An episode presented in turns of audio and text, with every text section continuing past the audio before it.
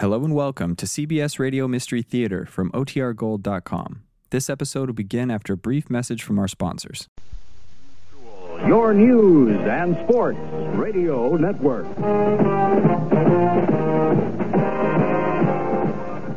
And now WBEN Buffalo, broadcasting at 930 kilohertz, begins another day of service to the Niagara frontier.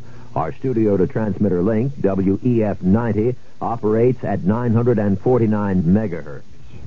Tonight's Mystery Theater is brought to you by AM&A's, downtown and six suburban stores, including the new Lockport store. The CBS Radio Mystery Theater presents.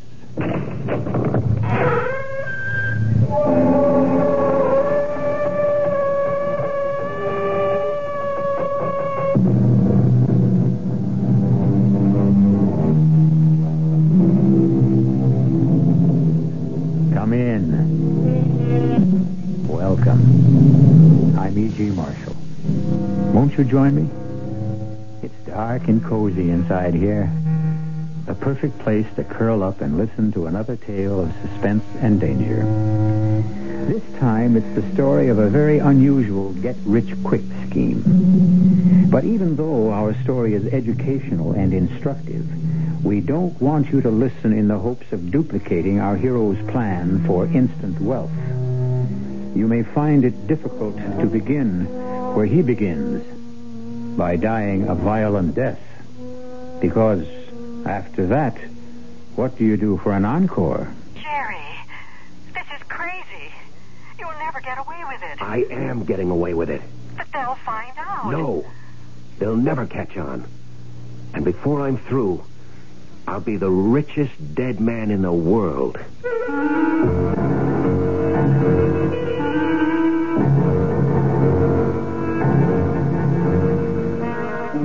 Mystery drama, Bury Me Again, was written especially for the Mystery Theater by Henry Slesar and stars Michael Tolan. It is sponsored in part by Buick Motor Division and Contac, the 12-hour cold capsule. I'll be back shortly with Act One. Seen the Budweiser commercials on television, and maybe you've wondered how long people have been putting that famous Bud label on things. Well, not as long as the brewers of Bud have been putting things on the label. Things like a list of Bud's most important ingredients. Quote, brewed by our original process from the choicest hops, rice, and best barley malt. And things like the following statement. This is the famous Budweiser beer. We know of no brand produced by any other brewer which costs so much to brew and age. Our exclusive Beechwood aging produces a taste, a smoothness, and a drinkability you will find in no other beer at any price. Unquote. Yes, brewing beer right does make a difference. Read the Bud label. Taste the king of beers, and you'll agree when you say Budweiser, you've said it all. Anheuser-Busch, St. Louis. Gracious, elegant, luxurious sterling silver for radiant holiday tables.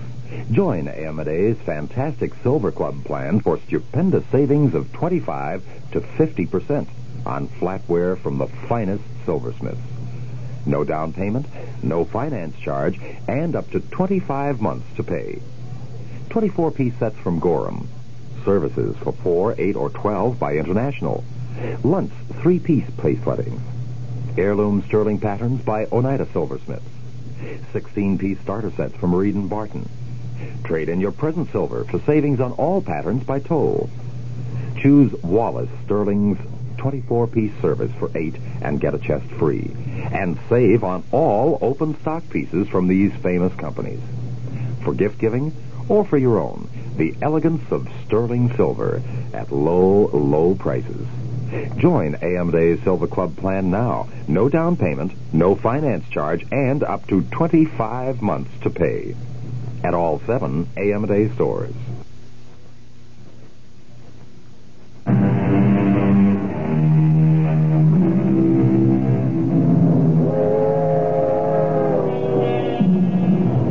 People think that the sound of a train whistle fading into the distance is probably the most melancholy sound in the world. But the people aboard those trains, which crisscross the country, can be melancholy too.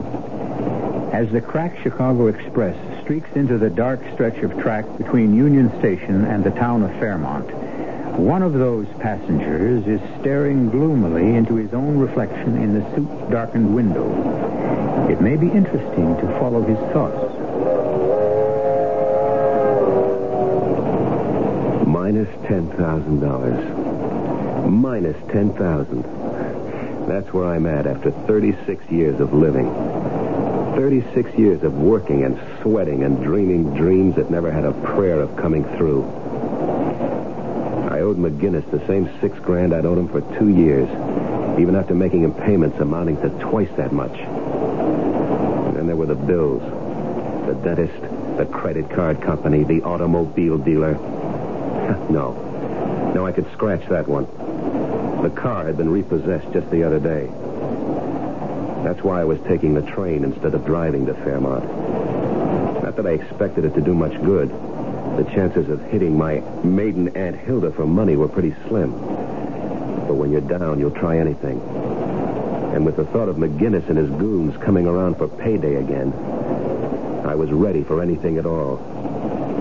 But maybe not quite ready for what happened. Uh, pardon me, is this seat taken? Huh? Oh, no, no, no. It's all right. Sit down. Oh, thanks. You know, I haven't been in a dining car in years. I didn't know they, they still have them. Heck, some people don't know there are still trains running. I guess that's so. Everybody thinks in terms of flying these days. I don't like to fly myself. Heck, for most trips, you don't save any time anyway. By the time you get to and from the airport. Yeah, I suppose so. Yeah, you do a lot of traveling?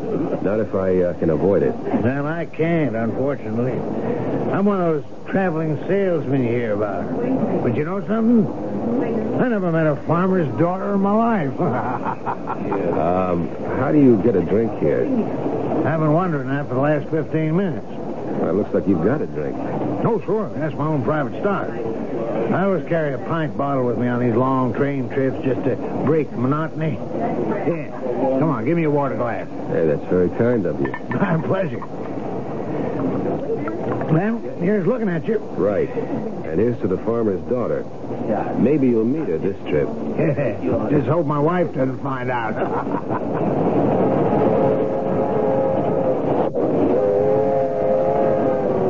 My dinner companion wasn't the most scintillating conversationalist in the world, but he was company, and I guess I needed that. I also didn't mind the private stock he carried. Every drink aboard that train cost a buck and a half. So when he told me that he had still another bottle, I suggested we continue our talk in the club car. The only thing wrong was that he did all the talking, and the more he drank, the more he talked. Money, my friend. M-U-N-N-Y. That's the answer to the whole darn thing. You take my word for it. Somebody gives you that happiness baloney, you just walk away, pal. Walk away. You don't have to convince me, brother. I've already been convinced. Listen, listen. You ever figure it out? I mean, figure out one of those things like assets and liabilities? That's all I've got, liability. You know what I mean, like how much you're worth, how much you're really worth. Well, I can tell you, you, me, everybody else, we're worth more dead than alive. Am I right? Am I right? Yeah, you're right. You betcha. That's what insurance is all about. You betcha. That's what I mean. That's what insurance is all about. You're you're not an insurance salesman, are you? no, not me. No, I'm not a liquor salesman either. Too bad about that, isn't it? Hey, bottle's almost empty. Don't worry, friend. Don't you worry. There's more where I came from, fella. Plenty more whiskey, plenty more talk. Until something happened that sobered up the evening fast.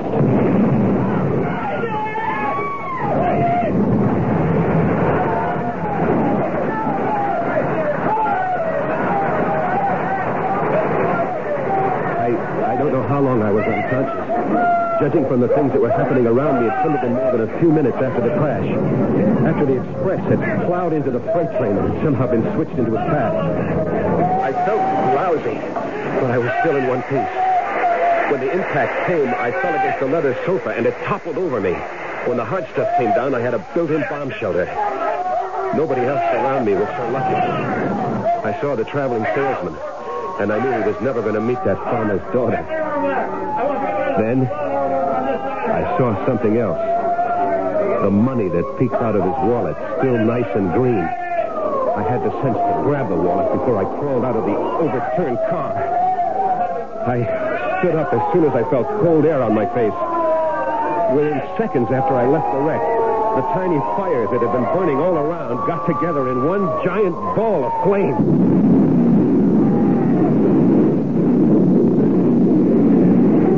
I never saw hungry fire in my life. I knew there wasn't going to be much left of anything or anyone. And then I saw the people. They were all over the place, dozens of them, flashing searchlights, shouting to each other. Hey, mister! Hey! Yeah? What, what is it? Are you okay? Yes, I, I'm all right. I just uh, a little shook up. Well, they're putting up a first aid station down this line. Uh, want me to help you over there? No, no, I'm, I'm, I'm all right. Thanks. No, I'd better take you there. Oh, well, okay. Thanks. Hey, listen, what, what town is this? We're just outside of Hopkins Falls. We heard the crash all the way to town. Sounded like a bomb went off.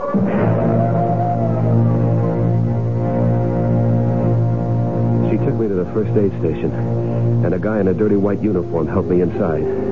What's your name? I, uh, I, I, I can't think. I'm, I'm all mixed up. Yes, well, maybe you'd better lie down for a while, mister. No, no, no. I'm, I'm okay. We're setting up a hospital station. We'll have a car take you there if you like.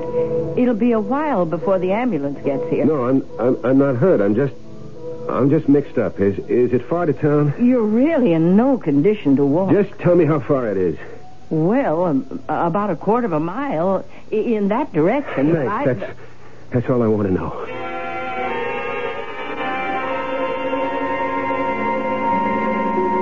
Well, Hopkins Falls wasn't much of a town. There were a bunch of frame houses leaning on each other for support. And the only electric sign in the place was the one I wanted. It said hotel. It took me quite a while to find the desk clerk lurking behind the rubber plants in the lobby. He looked at me curiously and spun the register in my direction. I chuckled when I saw the empty page. When I asked for a room with bath, he almost swallowed his store teeth. I signed the register Benedict Arnold and went up to the shabby room on the second floor. When I closed the door behind me, all I could do was head for that bed. The springs gave in with a rusty sigh, but I couldn't care less. Sleep hit me like a TKO.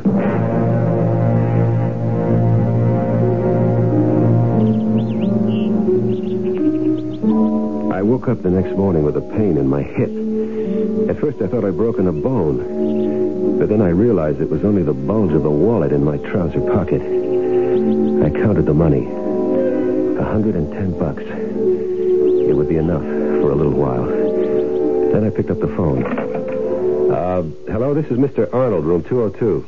You got any room service in this place? Yeah, breakfast. Yeah, that's exactly what I want. Fried eggs, bacon, toast, coffee. Oh, um, how about the morning paper? The paper in yet? Any uh, news about the wreck? Fine, good. Be sure to send that up, too.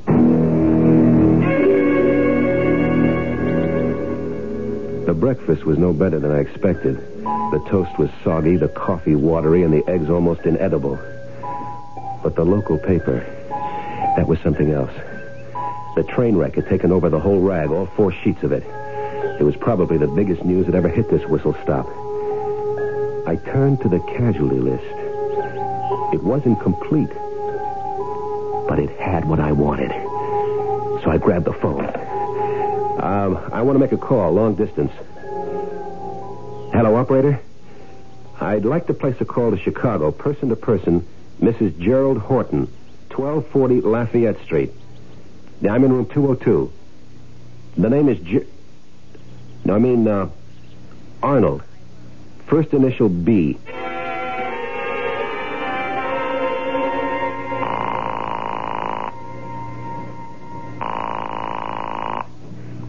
Hello? Myrna? What? Is that you, Myrna? Who is this? Is anybody with you? It's Jerry. Jerry. Where are you calling from? A town called Hopkins Corner or something like that. Listen, are you alone? Well, yes, of course I'm alone. Are you talking this way? Because this hotel has walls like tissue paper, that's why. Myrna, did you read about the wreck? The wreck? What are you talking about? The train, the Chicago train. It hit something, a stalled freight train. Dozens of people were killed. Oh, my God. Jerry, are you okay? Quiet. Yes, I'm okay. I got a little banged up. Nothing serious. Oh, thank God. But why aren't you in a hospital? I don't need a hospital. I told you I'm not hurt. I'm just dead. What? You heard me. I'm dead, honey. Well, what are you talking about? Myrna, listen carefully. There's been a mistake out here. A big mistake. And we're going to make the most of it, understand? No. Well, listen and you will. They got me down on the local casualty list. They think I'm dead. Do you get what I'm saying? They've listed me as dead. But how can that be? Well, I must have helped it along a little. I switched wallets with a guy. His was fatter than mine, but he had no use for it anyway. But then the whole train caught fire. He must have been burned beyond recognition. But the wallet was okay. Why, that's awful. You'll have to tell them. No, I don't have to tell them a thing. Why should I? But what for? No, now listen. What's the only valuable thing we own? What? You know about the insurance policy. Yes. Seventy-five thousand dollars. Seventy-five thousand. More money than we could save in a lifetime. But we can't collect it. Not if you're alive. I'm going to stay dead, Myrna. Understand? Jerry. You're going into mourning for me. Then you're going to get a check for $75,000 from the insurance company. You're going to slap that money into the bank. Then we're going to wait a while and leave town. But how... You and me and the money makes three. Now do you get it? Jerry, that's illegal. What do you mean illegal? We're only ripping off an insurance company, honey. That's what I call fair game. Well, we've just heard an old adage disproved that dead men tell no tales. Obviously, here is one dead man who is doing exactly that a tale of deceit and deception, and very possibly danger. We'll find out how good a job our friend does of staying dead when I return shortly with Act Two. If you take a look at the new 1975 cars, it doesn't take long to notice the European influence is strong. And to be sure, there are some new American cars that rival the Europeans, one being Buick's new Skylark SR. But don't consider a Skylark SR because of its touring car interior or its rather rakish profile. Consider it because it's a Buick, possessing many of Buick's nicer innovations, like the new Buick V6 a peppery little engine that spits out a plentiful amount of torque while sipping a surprisingly small amount of gasoline. And if you wish, Skylark SR can abound with creature comforts seldom found on cars this size, with available items like Cruise Master speed control, AM FM stereo. But you've heard enough. Now you need to see and drive a Skylark SR. And try to remember, it's not a European touring car. It's a Buick. Buick dedicated to the free spirit in just about everyone.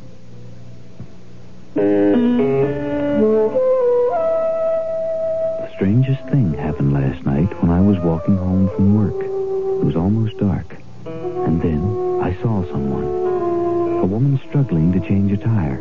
I stopped. She stiffened. I think she was afraid of me. And then something strange happened. We talked. I mean, really talked. There by the roadside, changing the tire. She told me how scared she was. She wanted help, but was afraid of the kind of help she might get. I told her I had fears like that too, and I think she understood. Then she drove away, and I didn't even get her name. But I listened to her talk, and she listened to me too. And you know, that made me feel good. A word for active listening from the Mennonite churches.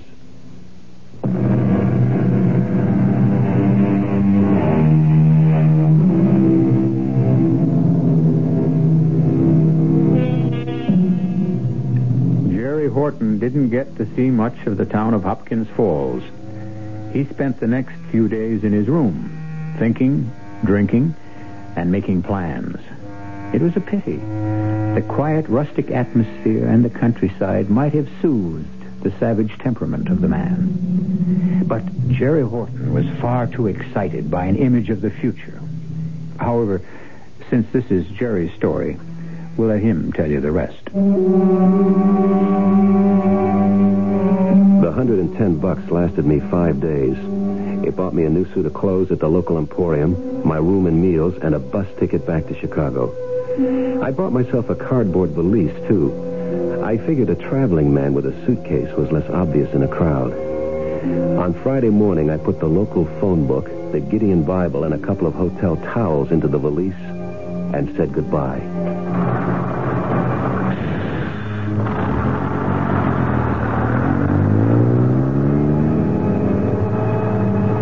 It was a long bus ride, but it seemed short to me. I had all kinds of things to think about. Plans for spending that money. Thinking about McGinnis's face when I finally handed him the 6000 I owed him, all in one neat bundle. hey, that was an idea.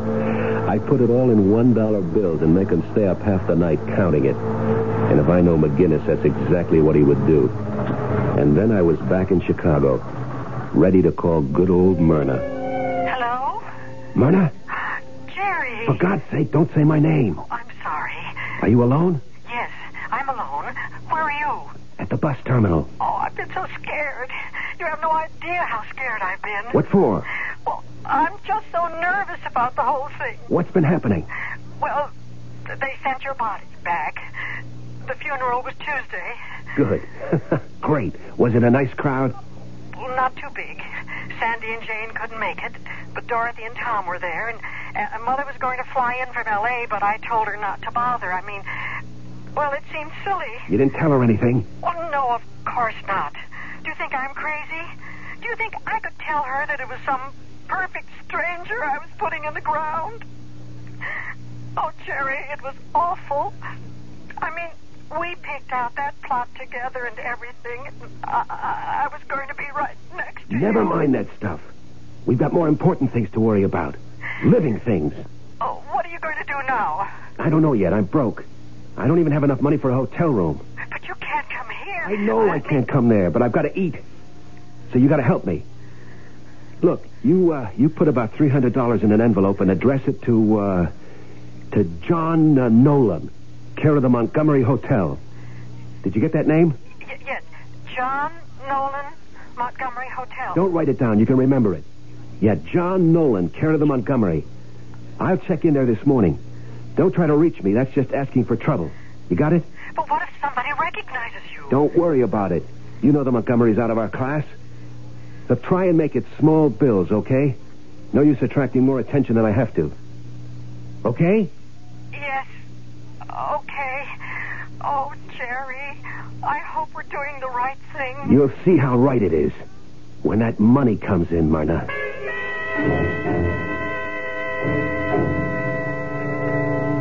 I spent that night in the bus terminal. I hunted out the softest bench and stashed my things under it. When I woke up, I had 19 bones out of place. But I was still feeling chipper. I went into the terminal lavatory and washed up as best I could. It was a fine, sunny day out, and the weather suited my mood. You know how it is. Some days, everything goes right. I walked the dozen blocks to the Montgomery Hotel. It was out of my class, all right. Was, that is. A chunk of white sandstone rising 40 stories from the street in straight, clean lines, ringed by a fence of evenly spaced trees. The doorman looked like he'd won every decoration from the Congressional Medal on down. It felt good walking on the wine-colored carpet that led into the plush lobby, knowing there was money and a hot shower waiting for me inside. I walked up to the desk like a bored millionaire and uh, scratched my unshaven cheek in a kind of wry manner, like I was a playboy who was out on the town all night. Yes, sir. May I help you? I, uh, I'd like a room, please. Did you have a reservation? No, I don't. But can you fix me up with something anyway? Yes, sir. I'm sure we can. If you'll just sign the register. Um, I believe you may be holding some mail for me. I told some friends I'd be stopping here. What name, sir? Uh, Nolan, John Nolan. Well, let me check. No. No, I don't see anything for. Oh, wait a minute. Here it is. Oh, uh, thank you very much. Front. My room at the Montgomery wasn't fancy. Just a nice room with not much of a view. But I liked it better after a shower and shave. And when I flopped on the big sofa bed, I opened the envelope, lit a cigarette, and counted the money.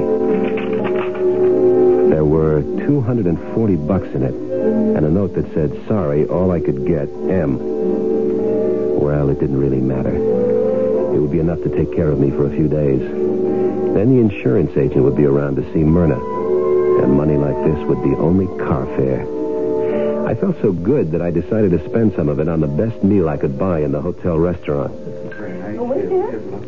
I was just finishing up when my luck threatened to turn. Well, for Pete's sake. It, it, it's, it's Lefty. Is this Lefty? Union High School, right? Uh, I'm sorry. I think you must have the wrong guy. Hey, hey, did I change that much? yeah, I guess maybe I have. I don't know where all the hair went. Uh, down the sink, I guess. Douglas is the name, remember? Kenny Douglas. No, I'm afraid I, uh, I'm afraid I don't. Oh, well, I, I can't be that wrong. I've got a good memory for faces. Uh, not so great on names, maybe, but they uh, called you Lefty because of the baseball team. I- I'm sorry, mister. I must look like this friend of yours, but I'm not him. I never went to Union High. I never went to any high school, as a matter of fact. Well, I could have sworn. And as you I- can see, I'm eating with my right hand. Yeah. That's right.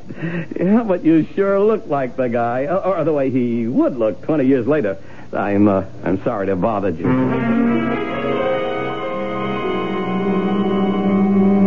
Time the guy had left my table, I was covered in sweat from head to foot. Oh, I remembered Kenny Douglas all right. I think I still had his monogrammed cigarette case in his shoebox at home. He was a snotty rich kid. It had been a pleasure to rip him off. But right now, it was relief to see him leave. And a relief to switch the fork back to my left hand. After the third day, I started getting anxious.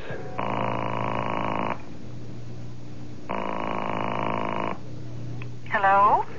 Myrna, it's Jerry. Can you talk? Uh, uh, no, not right now. Some of the girls are over, uh, you know. All right. Just be careful what you say. Just answer yes or no, understand? I can hardly hear you. Now just be quiet and listen. Has the insurance company contacted you at all? Yes, there's a man here only this morning. A man. Yes, from the claim department. Well, why are they sending somebody from the claim department? There's nothing to claim. I'm dead. Well, he was here just the same. He said it might take a while before the payment was made. He was he was very nice. I don't care if he was tall, dark, and handsome. What's this baloney about it taking a while? Well, it's a lot of money. A hundred and fifty thousand is an awful lot of money. What are you talking about? Our policy was for 75 grand. Yes, but there's a double indemnity clause, you see? I, I mean, the face value doubles because of you being. I, I, I mean, because of the accident. A 150. My God, that's a fortune. We're rich. We're really rich. The only thing is, they have to make sure. Sort of what? The identification, don't you see? Everybody was so burned up in that terrible For wreck. Pete's sake, I was identified. I read my name in the paper on the casualty list. Well, he, he said it'd be all right.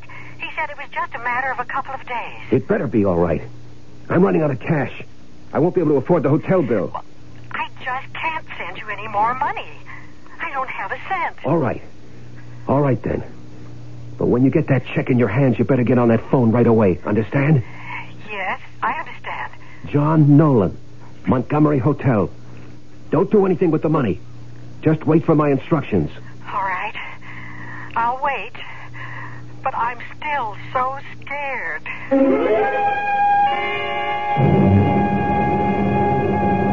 $150,000. I couldn't believe it. I couldn't imagine money like that. I, I kept seeing the way that check would look, that long string of numbers. I began to see visions of things I'd wanted since the day I was born. It was all I could do to keep myself from running down to the auto showroom and placing an order for the biggest, shiniest car in the window. But I had to wait. The money wasn't there yet. There was still one more step to go. I was a little worried about Myrna's visitor from the insurance company, but I knew that things would work out all right. This was my lucky time of life, and nothing was going to spoil it. Then, just one day later. Oh, Mr. Nolan. Uh, yes? There was a call for you while you were out this afternoon. It was a lady, Mrs. Nolan, I think. Uh huh. Thanks very much.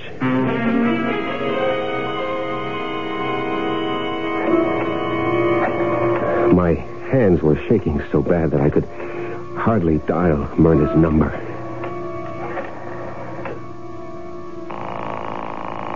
When she didn't answer right away, I started to panic. She wouldn't be calling me unless it was all set. She must have the money in her hand, and I had to make sure that it went to the right place. It wasn't that I suspected Myrna of any hanky-panky. I had no reason to suspect her of anything. But who knows what someone will do when they're looking at a piece of paper that says 150000 Hello? Myrna, it's me. Oh, thank heavens. I was getting so worried. Where were you? The phone must have rung ten times. Well, I, I just got in this second. I was down at the insurance company. You went there to get the money? They asked me to come down, Jerry. I was so upset, I almost fainted. Well, don't worry about it. You're the grieving widow. You're supposed to be upset. But you don't understand. They didn't call me about the money. Only about, oh, well, I, I don't know what you call it. Uh, exhume something. What? Jerry, they want to open your grave. They can't do that. It's against the law. They said they wanted my cooperation. They asked me to sign a paper. Don't do it. Don't sign a thing. They can't force you to do such a thing. Well, they said that if I didn't sign it, they'd have to get a court order. They're bluffing. They can't do anything like that. They've already identified that body as me, and once is good enough. Oh, Jerry, what should I do? What should I tell them? Should I get a lawyer? No, don't get a lawyer yet. Let me think. Let me figure out something and call you back. There's got to be something I can figure out.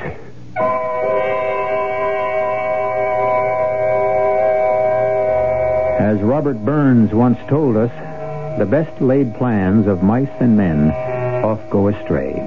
Even the plans of dead men, it seems. But I think we have a resourceful gentleman here who won't let a mere detail stand between him and his dream.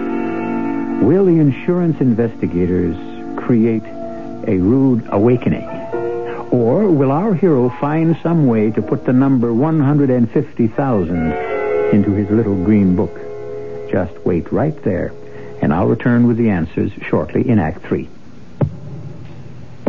Give your hand to a friend. Give your heart to your love. But give your cold to Contac. The sooner the better. The common cold is a rotten thing. You miss so much. Sneezing, drips, and congestion can drag you down. Then ask yourself the Contac question six or three or one. You'd need six cold tablets, two every four hours, or three ounces of Cold's liquid, one every four hours, or just one Contac for up to 12 hours continuous relief of those symptoms. That's daytime, then nighttime relief. Both the others have things for aches and fever, and the liquid, something for coughs. Not found in Contac 600 Tiny Time pills. Give your cold to Contac. Six or three or one. Take Contac. Only as directed. Who knows what troubles lurk in the hearts and minds of consumers? The man from the Better Business Bureau knows. Oh, Irene, this new sofa is gone already, and and Why, why, what's that inside the cushion, John? It's, oh my heavens, it's crumpled newspaper. How did we ever buy a sofa like this? What can we do? I'll tell you what to do. Who are you, sir? I'm the man from your Better Business Bureau. When you shop for furniture, it's what's inside that counts. Fancy coverings can hide a variety of shoddy workmanship. Read the law label that must be stitched to the furniture.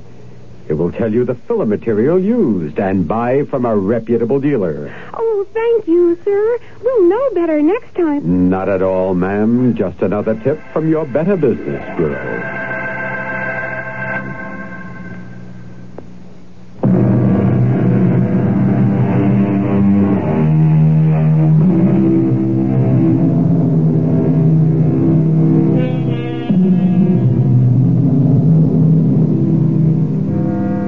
Time of tension for the man in the Montgomery Hotel. Now every hour seems to stretch ahead interminably. The watch ticking on his wrist seems to have hands made of lead. But as he paces his hotel room, smoking endless cigarettes, downing pots of lukewarm hotel coffee, he seems to have arrived at no solution to his dilemma. And then?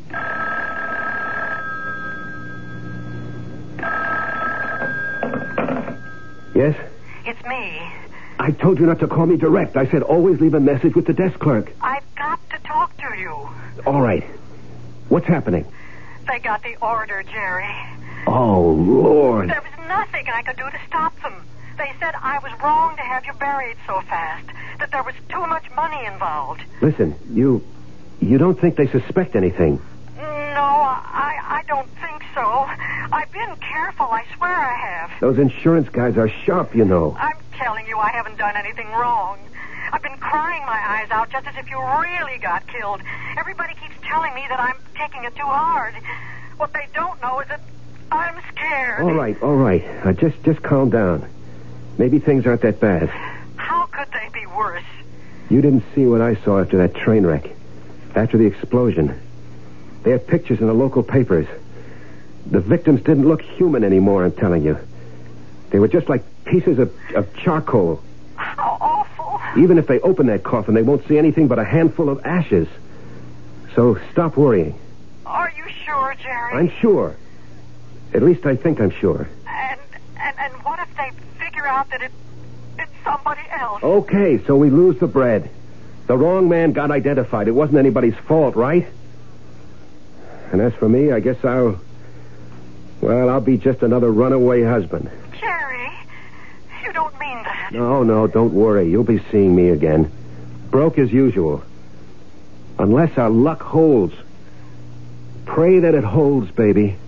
Oh, Jerry, you never call me baby anymore. Never mind what I call you. You call me the minute anything happens.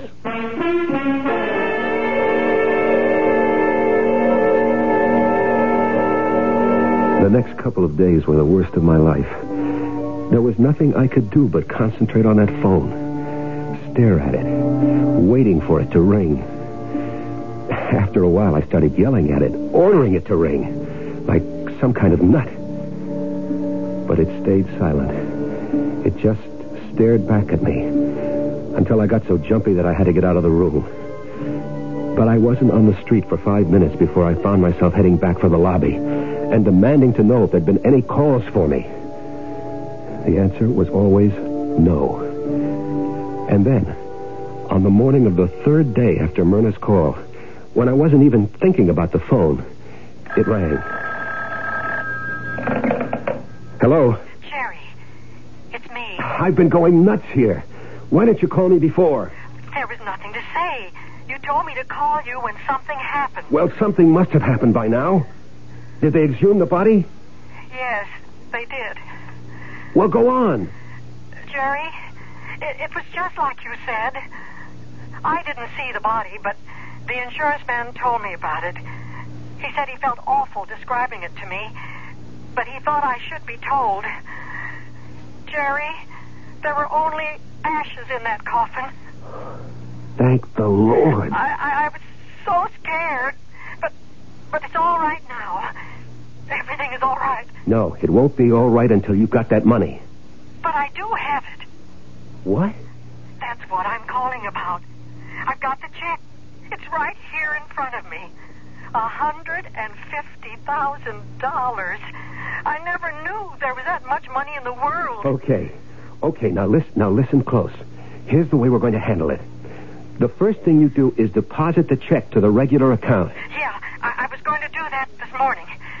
So afraid to have such a big check in the house. All right. So deposit it. And then go to the Chemical National Bank, the one on Clover Street near the Arch. You know the one I mean? Yes, but, but what for? Just listen and do what I say.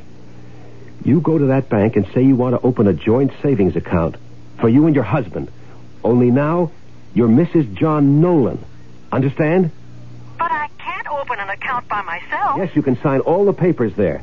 And then collect the forms that I have to sign. Understand? Yes, I see. Put all the forms in an envelope and send them to me here at the Montgomery. All right. I'll get them in the mail as soon as possible. No, you can drop them off in person at the desk. The Montgomery is right around the corner from the bank. Leave it at the front desk for Mr. Nolan. But I- I don't see how that'll work. Why don't I just cash the check? Shut up and listen to me. This is the safest way to handle it. Once you have the money deposited in our regular checking account, you can write a check for the whole amount to John Nolan. There. Now do you get it? You mean I deposit the money in the new account? That's just what I mean. And after that, well, I'll let you know the rest of the plan. Have you got it all straight? Yes, Jerry. I'll do just what you said. That's my girl.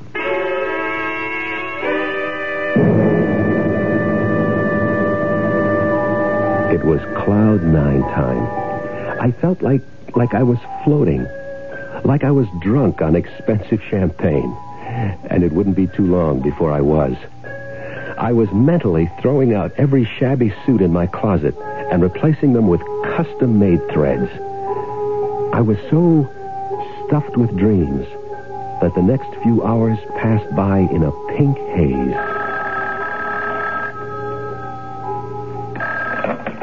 Hello? Mr. Nolan, I have an envelope here for you.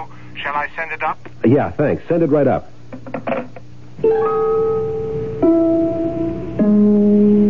Myrna had followed her instructions perfectly. I filled out the joint account application, signed John Nolan in a sweeping hand, and then took the forms to the Chemical National Bank myself. I wanted them to get a good look at me because they were going to be seeing me again very soon. Uh, getting cool again, isn't it? Uh, yes. Looks like it'll be a short summer, doesn't it? Uh huh. And now let me see. How much are you depositing initially, Mr. Nolan? Well, my wife will be making the first deposit tomorrow morning. Uh-huh. Uh, it'll probably be a big one. See, we're buying a house, and so we're cashing in some uh, stocks. Oh, I see. it's uh, too bad we won't be leaving it in the account long enough to collect interest. I might have to withdraw most of it pretty quick. Well, easy come, easy go. That's right. Easy come, easy go. She didn't know how funny that was. And two days later, when I strolled back into the Chemical National Bank, the joke was all ready for the punchline. I had the passbook in my hand and happiness in my heart when I walked across the marble floor to the teller's cage marked M-N-O. I caught a glimpse of the bank guard's dark blue uniform. He looked fat and lazy. I stepped up to the window and started to say hello to my girlfriend of the day before. But then I remembered I had a withdrawal slip to make out first. So I smiled apologetically and went to the glass top counter in the center of the room. I copied the number from the passbook and filled out the amount. $20,000. No, I wasn't going to withdraw at all. I was smarter than that. All that bread going in and out so fast, that that would attract too much notice. I was going to chip away at it, a piece at a time. Oh, hello. I see you didn't waste any time. Nope. Uh, got to get that deposit down today. Uh huh. Twenty thousand. Well, I'm sure you want a bank check for that, won't you? Uh, yeah, I'd better. I wouldn't want to walk around with that much cash. Oh, one moment. I I have to see an officer. Take your time.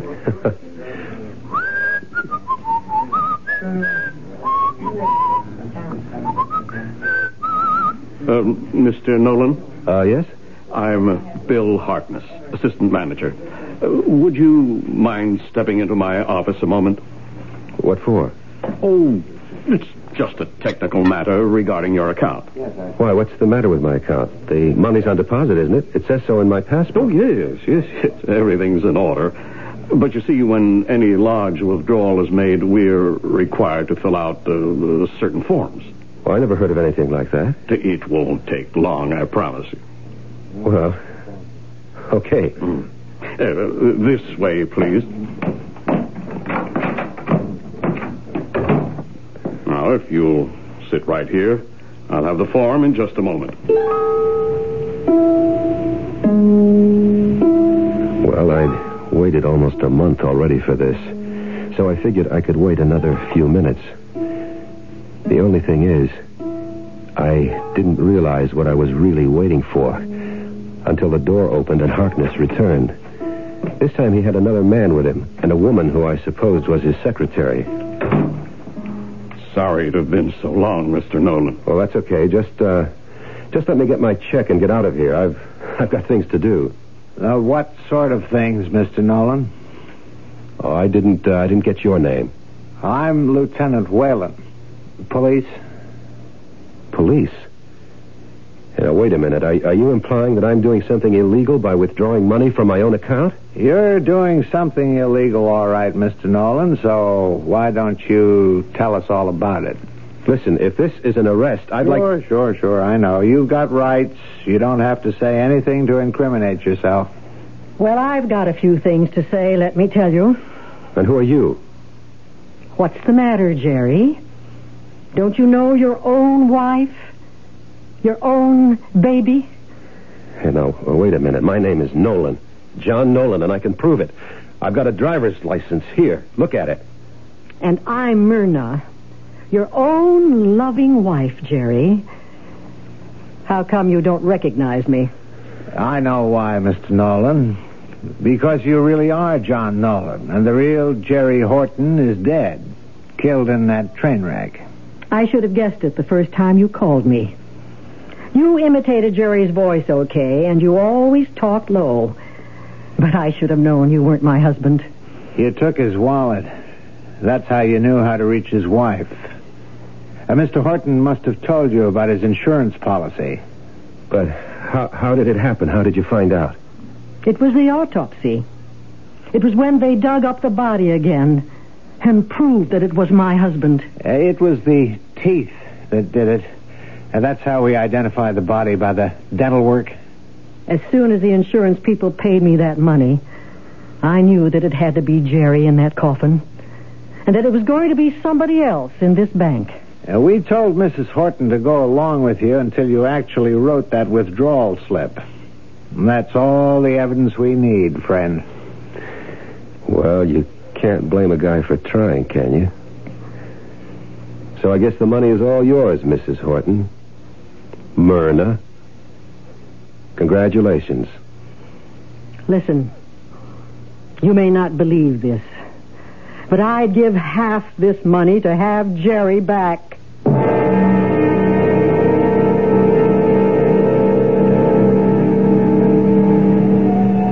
Of course, the moral of our story is that crime doesn't pay, even if the insurance companies do. And now you see why we don't recommend our hero's method of getting rich. Because now, Mr. Nolan is going to be going somewhere that boasts no champagne, no fancy cars, and very little change of wardrobe. I'll be back shortly. How many things can your family do together? Go to a movie? Go to a circus? Go on a picnic? Go on a vacation? Face it, in today's America, family fun is hard to come by. And with busy schedules, just getting the family together is not an easy thing to do. How would you like to have a little family fun every week? How would you like to learn together? How would you like to grow together? And how would you like to help your son get an edge on growing up? Cub Scouting is helping families like yours be a family. It sure helped ours. Today's Cub Scout program is just as much for families as it is for boys. So when your son wants to join a Cub Scout pack, remember to take along the whole family. That's what Cub Scouting is all about. For the Cub Scout pack nearest you, call the Boy Scouts of America. They're in the white pages of your phone book.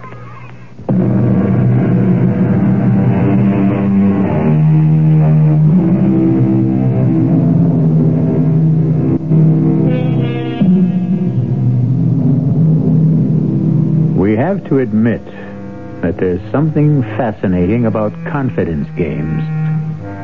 They say that the essential ingredient of a good swindle is to play upon the greed of the victim. So the next time someone offers you a way to make an easy dollar, make sure you're not dealing with the wrong man.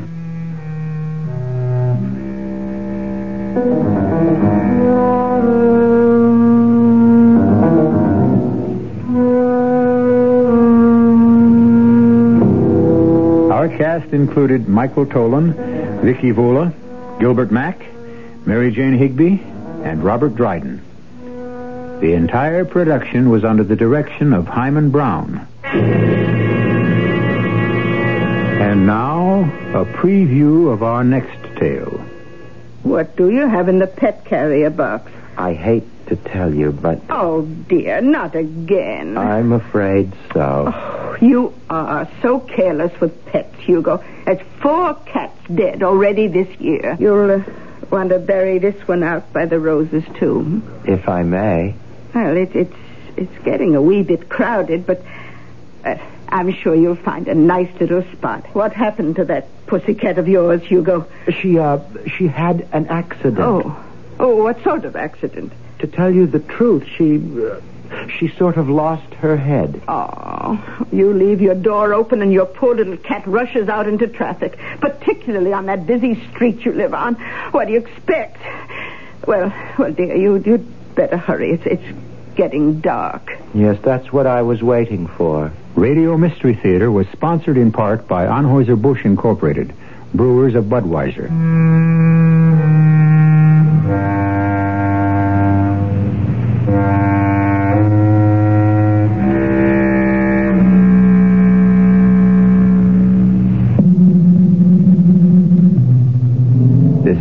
Marshall inviting you to return to our Mystery Theater for another adventure in the macabre. Until next time, pleasant dreams.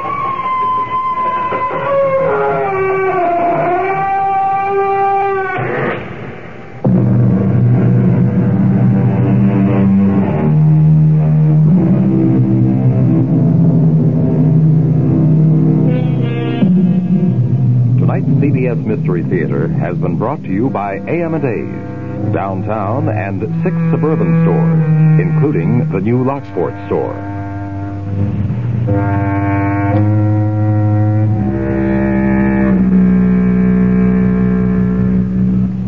This is WBEN Buffalo.